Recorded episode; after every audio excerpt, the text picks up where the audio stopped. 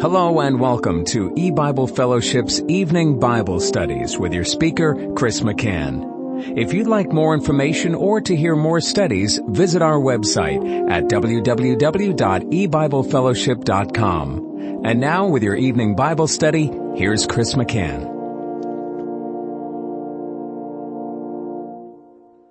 Good evening and welcome to E-Bible Fellowship's Bible study in the book of Revelation.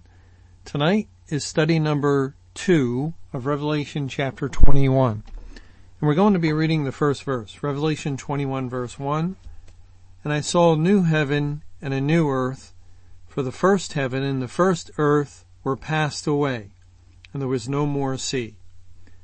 In our last study, we were looking at some scriptures where God describes the passing away of this present earth and the creation of a new heaven and a new earth.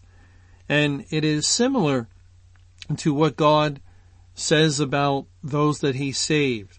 The old man is gone or passed away and all things are become new. He makes the child of God a new creature. And, and God is going to do the same thing with this world that is seeing corruption because God brought the world into corruption. Once mankind fell into sin, he will create a new heaven and new earth. Now, uh, we looked at everything except the last part of verse 1 of Revelation 21 where it says, and there was no more sea. And we wonder, now, why is God emphasizing um, this part of the world because the seas are part of the earth.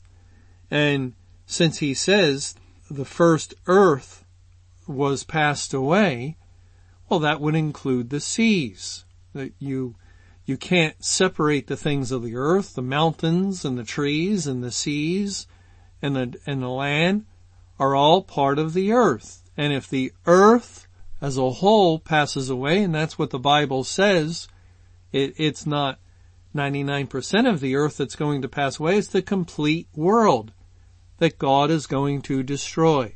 And because we know this, that the, the sea is part of the earth and the earth passes away, so obviously the sea passes away with it, it makes us wonder why the Lord is drawing our attention to this statement. And there was no more sea.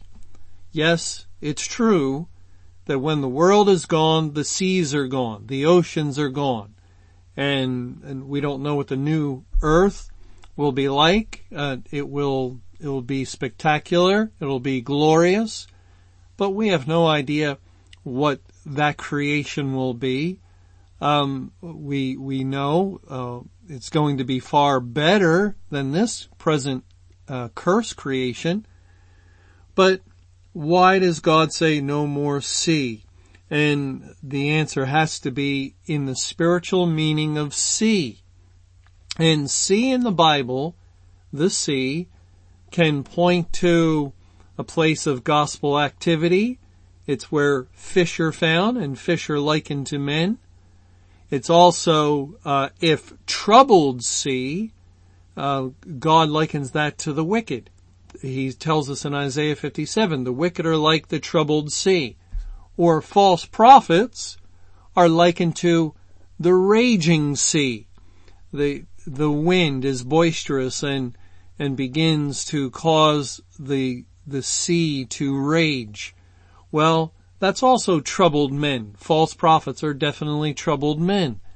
But the sea here is not said to be troubled. It doesn't say there was no more troubled sea, and then we would think it had to do with the wicked themselves, but simply no more sea.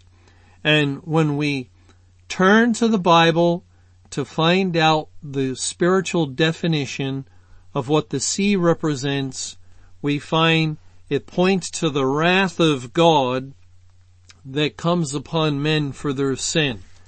For instance, in Exodus chapter 14 when uh, the Egyptians were pursuing the Israelites unto the Red Sea. Then God fought for Israel and uh, we we read in uh, verse 27 of Exodus 14, and Moses stretched forth his hand over the sea, and the sea returned to his strength when the morning appeared, and the Egyptians fled against it, and Jehovah overthrew the Egyptians in the midst of the sea, and the waters returned and covered the chariots and the horsemen and all the host of Pharaoh that came into the sea after them to remain not so much as one of them. But the children of Israel walked upon dry land in the midst of the sea, and the waters were a wall unto them on their right hand and on their left. Thus Jehovah saved Israel that day out of the hand of the Egyptians, and Israel saw the Egyptians dead upon the seashore. And Israel saw that great work which Jehovah did upon the Egyptians. And the people feared Jehovah and believed Jehovah and his servant Moses. And here we see how God used the sea as an instrument of his wrath to destroy Pharaoh, who typified Satan, and the Egyptians, the people of Satan's kingdom, the unsaved people of the world. It was a vivid historical parable that illustrated judgment day. The destruction of the wicked, of the enemies of the kingdom of God were drowned in the sea. It goes on to say in chapter 15, beginning in the first verse, Then sang Moses and the children of Israel this song unto Jehovah, and spake, saying, I will sing unto Jehovah, for he has triumphed gloriously. The horse and his rider hath he thrown into the sea. Jehovah is my strength and song, and he has become my salvation. He is my God, and I will prepare him a habitation, my father's God, and I will exalt him. Jehovah is a man of war. Jehovah is his name. Pharaoh's chariots and his host hath he cast into the sea. His chosen captains also are drowned in the Red Sea. The depths have covered them. They sank into the bottom as a stone. Thy right hand, O Jehovah, is become glorious in power. Thy right hand, O Jehovah, hath dashed in pieces the enemy, and in the greatness of thine excellency thou hast overthrown them that rose up against thee. Thou sentest forth thy wrath, which consumed them as stubble, and with the blast of thy nostrils the waters were gathered together. The flood stood upright as a heap, and the depths were congealed in the heart of the sea. The enemy said, I will pursue, I will overtake, I will divide the spoil. My lust shall be satisfied upon them. I will draw my sword, my hand shall destroy them. Thou didst blow with thy wind, the sea covered them. They sank as lead in the mighty waters. And it continues on. We, but we get the clear picture that God used the sea to bring destruction upon his enemies. And the language here, Pharaoh's chariots and his host are cast into the sea. They're drowned in the Red Sea. The depths have covered them. They sank into the bottom as a stone. They're thrown into the sea. The, the waters gathered and, and stood like floods upright and, and so forth. The depths congealed together. All these sentences, all these statements identify with the wrath of God and God's furious anger upon sinners. We, we could go other places and see how they relate. Just think of the flood of Noah's day. It wasn't a sea that God drowned the people of the world in, uh, as he did the Egyptians, but in in a sense it was because God brought the rain for 40 days and 40 nights and, and he opened up waters from the depths beneath and and uh, tremendous amounts of water flooded the earth, turning the whole world into a sea. And how did the people die that, that were unsaved? They drowned. They drowned, um, as a result of the flood waters, just as the Egyptians drowned in the Red Sea because it typifies God's wrath. Now, remember uh, how God um, describes the sea in the book of Jonah. If we go to Jonah chapter 1, and Jonah is, um, well, it, he's a varying picture throughout the book, but in chapter 1, he's a type of the Lord Jesus Christ as well as into chapter 2. And in chapter 1, Jonah, um, he, he enters a ship to flee unto Tarshish from the presence of Jehovah. And it says in, uh, Jonah 1 in verse 3, but Jonah rose up to flee unto Tarshish from the presence of Jehovah and went down to Joppa and he found a ship going to Tarshish. So he paid the fare thereof and went down into it to go with them unto Tarshish from the presence of Jehovah. That's language that's pointing to Christ entering the human race because the human race is going from the presence of Jehovah. That, that wording uh, directs our attention back to the Garden of Eden when uh, Adam and Eve sinned. Afterwards, they hid themselves from the presence of Jehovah. And that's been the condition of mankind ever since. So Jonah, a type of Christ, enters into a ship and travels with them, going from the presence of Jehovah. That is, Jesus becomes a man and enters into the human race. Well, um, we read a little further on because uh, historically, God troubles the sea, and He has another plan for Jonah, not to go to Tarshish, but to go to Nineveh. And in order to accomplish that, the Lord brings the storm at sea. And it says in verse 11, Then said they unto him, What shall we do unto thee? the mariners are speaking to Jonah, that the sea may be calm unto us, for the sea wrought and was tempestuous. And he said unto them, Take me up and cast me forth into the sea. So shall the sea be calm unto you, for I know that for my sake this great tempest is upon you. Nevertheless, the men rowed hard to bring it to the land, but they could not, for the sea wrought and was tempestuous against them.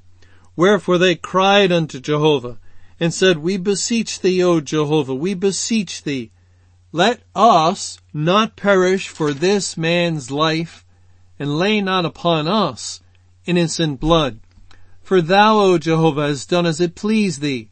So they took up Jonah and cast him forth into the sea and the sea ceased from her raging then the men feared Jehovah exceedingly and offered a sacrifice unto Jehovah and made vows.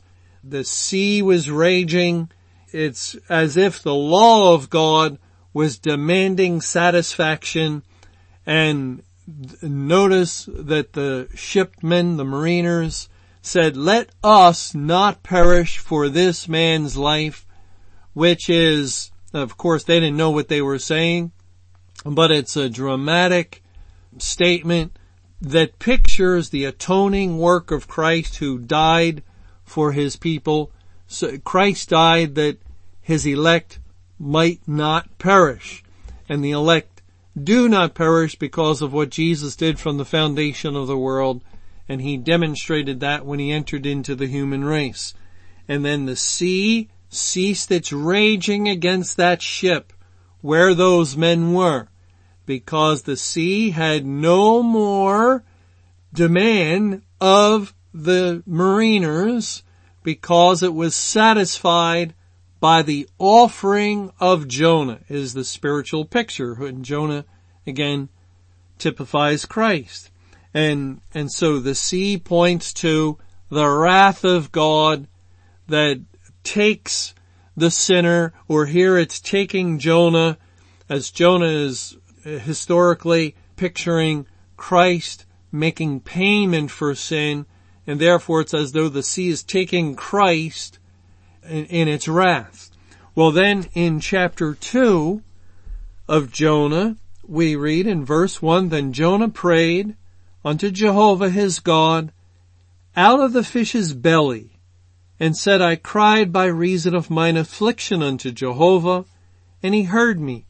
Out of the belly of hell cried I, and thou heardest my voice, for thou hast cast me into the deep, in the midst of the seas, and the floods compassed me about, all thy billows and thy waves passed over me.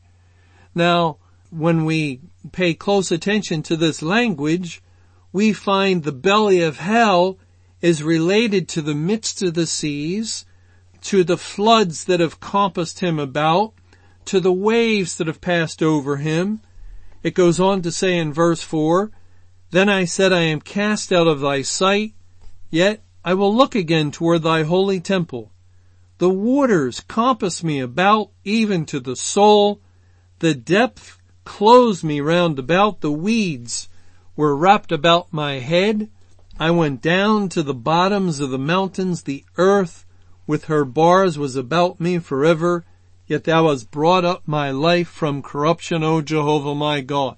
So we see that similar picture of the Egyptians being cast into the sea, or the similar picture of the, the world that perished in a flood, a world that drowned, and here, uh, Jonah, a type of Christ, is cast into the sea and he's swallowed by the whale in order that he can survive because historically God has more for Jonah to do and he must survive this physically. He has to continue to live in order to go to Nineveh.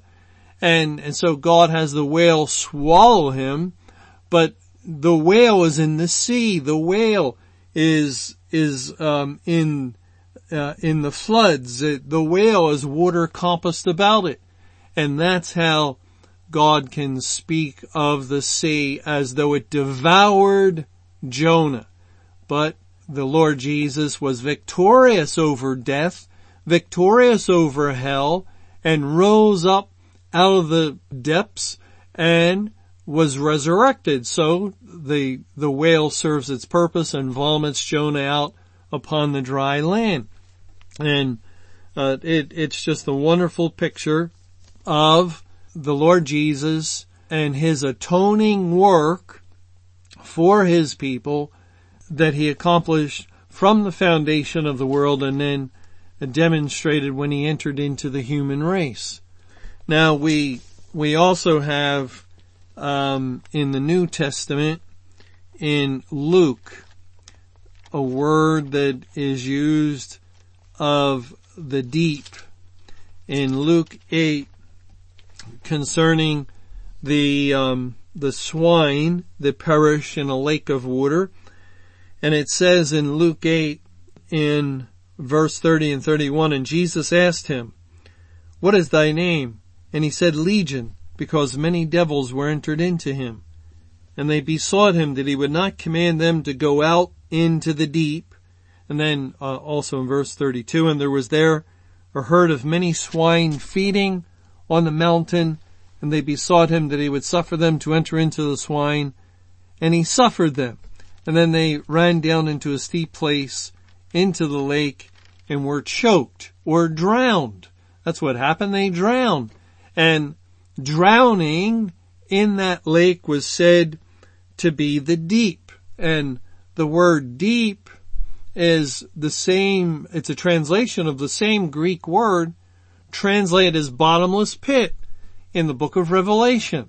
And, and so we can see the identification God is making to drowning with the swine that drowned in the lake they went into the deep and were choked to the Egyptians that drowned in the Red Sea, to the people of the first earth or, or the first world that drowned in Noah's flood to Jonah being cast into the sea. And, and we can see how God is using this kind of language. Now, uh, concerning just one more thing about Jonah dying and, and the mariner is saying, let us not perish for this man's life. Well, remember what, what God writes in Micah, in Micah chapter 7, beginning in verse 18. Who is a God like unto thee, that pardoneth iniquity, and passeth by the transgression of the remnant of his heritage? He retaineth not his anger forever, because he delighteth in mercy. He will turn again. He will have compassion upon us. He will subdue our iniquities, and thou wilt cast all their sins into the depths of the sea. Thou wilt perform the truth to Jacob and the mercy to Abraham, which thou hast sworn unto our fathers from the days of old. And, and there God is making that statement that, uh, he will cast all their sins, all of the elect's sins into the depths of the sea in the sense that Christ went into the sea. Christ entered into the deep, the bottomless pit. Christ uh, experienced hell and death for his people as hell points to the grave and rose again. And where are the sins of those elect once Christ rises as it were from the sea? They remain in the sea. They were paid for. The law the, the wrath of God that the sea uh, represents was satisfied with the death of the Lord Jesus Christ on behalf of those people for their sins. Payment was made completely and now Jesus rises without sin and all the sins that uh, he bore for the sake of his people are paid for and his people no longer have any sin. Their sins are in the depths of the sea. And that's why we're free of sin. We bear no sin in God's sight. We have no sin that he sees, that he condemns us for. There is, therefore, no more condemnation to those that are in Christ Jesus. We're clean. We're washed white as snow. We're pure as the lamb and we, we have no iniquity, no transgression, no evil deed, not one that God sees or else he would have to destroy us.